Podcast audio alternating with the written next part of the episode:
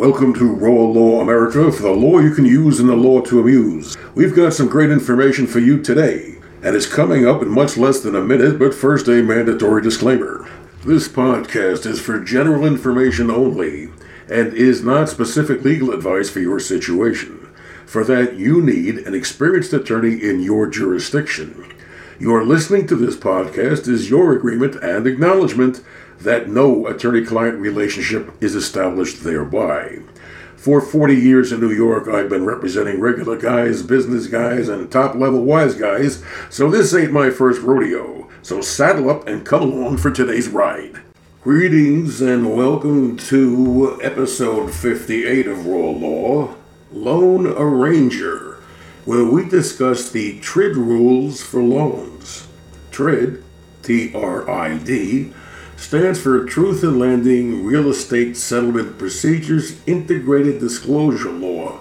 You can probably figure out with a name like that. We'll be referring to this law as TRID so we don't all die of old age before the podcast episode ends.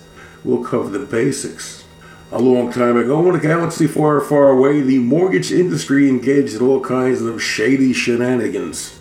Over the years, states and the feds sought to regulate the evil out of this industry, and they haven't done a bad job. 2015, TRID was born. TRID deals with what has to be disclosed to you, what you need to know when you are applying for a loan specifically for our purposes, a mortgage loan. It also deals with the what and when concerning fees a borrower must pay. There are two main disclosure forms we're going to talk about under TRID the loan estimate and the closing disclosure. We'll go to the loan estimate first. This form must be provided to the applicant for a loan within three days of a complete application being made. Now, the definition under this law of a complete application is one that contains six items the name of the prospective borrower, his social security number, so they can get a credit report, his income, the loan amount being sought, the address that's being sought to purchase, and the estimated value of that property. The loan estimate, or LE as they call it in the biz, estimates principal, interest, closing costs, and information regarding the type of mortgage. For example, is it a 30 year self amortizing or an adjustable loan? What the term is, and other important features. It affords the applicant an opportunity to compare with competing loans available in the market before he commits to any one lender. When you get the loan estimate, this does not obligate you to use that particular lender. Except for credit check fees, you cannot be charged an application fee prior to providing the loan estimate. You also must be given contact information to get a hold of the lender.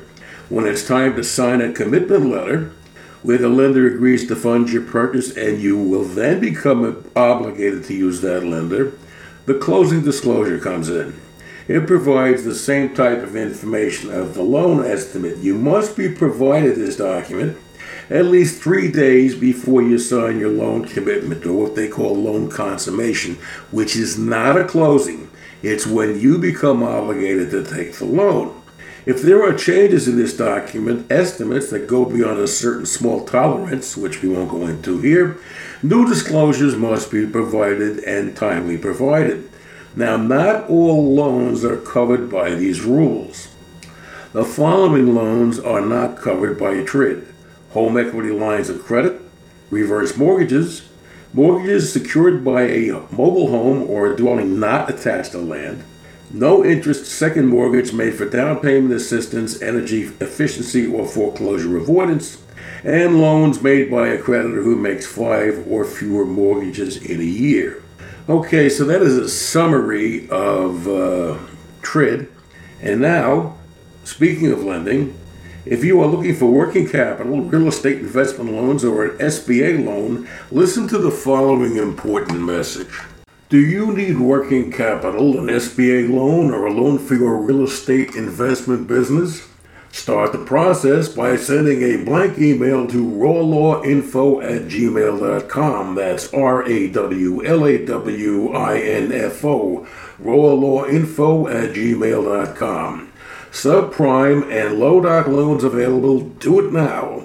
Okay, ciao for now, and remember to get on my email subscriber list at rawlawamerica.com. That's rawlawamerica.com. It's free.